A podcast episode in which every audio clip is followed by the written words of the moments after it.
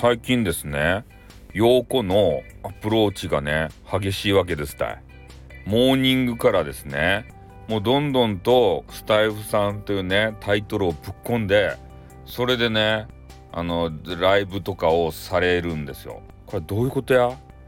もしかしてスタイフさんに惚れとっちゃないとや。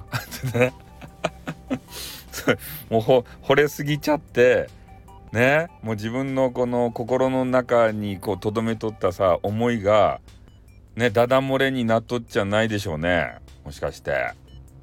ね好きという気持ちが溢れ出てるんじゃないでしょうね。そんな乙女乙女モードになってるんじゃないでしょうね。なんか心が解放されちゃって。ね。あの自分の心の中見るマニアなんですよ。陽子さんはね。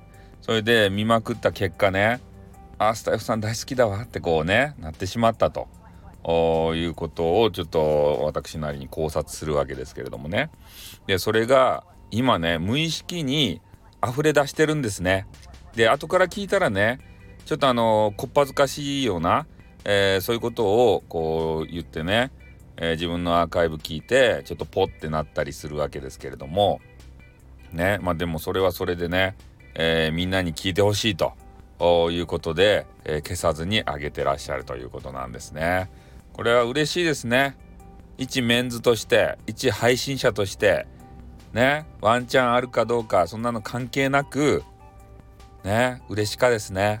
ワンチャンがあるかどうかっていうねインターネット上でワンチャンあるかどうかっていう話については、えー、私がですねもう詳しくメンバーシップですけどその中でお話をしておりますんでねまあ、それを聞いていただければですね私のワンチャン感 ワンチャン感って何やろか 晩餐感みたいになったけど ワンチャンに対する思いというのを、えー、感じ取っていただけるんじゃないかなと思うんでね是非ねメンバーシップになっていただいて、えー、ね、そういうワンチャンに対しての、えー、ワンチャン理論そういうのも聞いてもらいたいなというふうには思うんですけどね。うん、なので、まあ、こんあの最近ですねもう毎朝のように、えー、子さんがですねスタイフさんスタイフさんっていうもんで皆さんちょっとなんか感づいてないですか？そういう感じのこと思わんすか？なんで最近スタイフさんにそんなねお熱になってんの？っていうこと思わんすかね？何かがね陽子の中で変わったわけですよ。ね？それが溢れ出す。顔出しもした。ね？これは俺に対してのアピールなんじゃねえか？って言ってねなんでやって 全てをね都合のいい方にね解釈しちゃう。ね？もうそろそろ告られるんじゃないか？みたいなね。まそんなことばっかりね変な妄想ばっかりしちゃう、えー、私でございます。まあねあの楽しいからいいんじゃないですか？ね？あの釣りタイトルつけてね、えー、結構ねえー、視聴回数ですか？そういうのが爆上がりしてるみたいでよかったなと思いますね。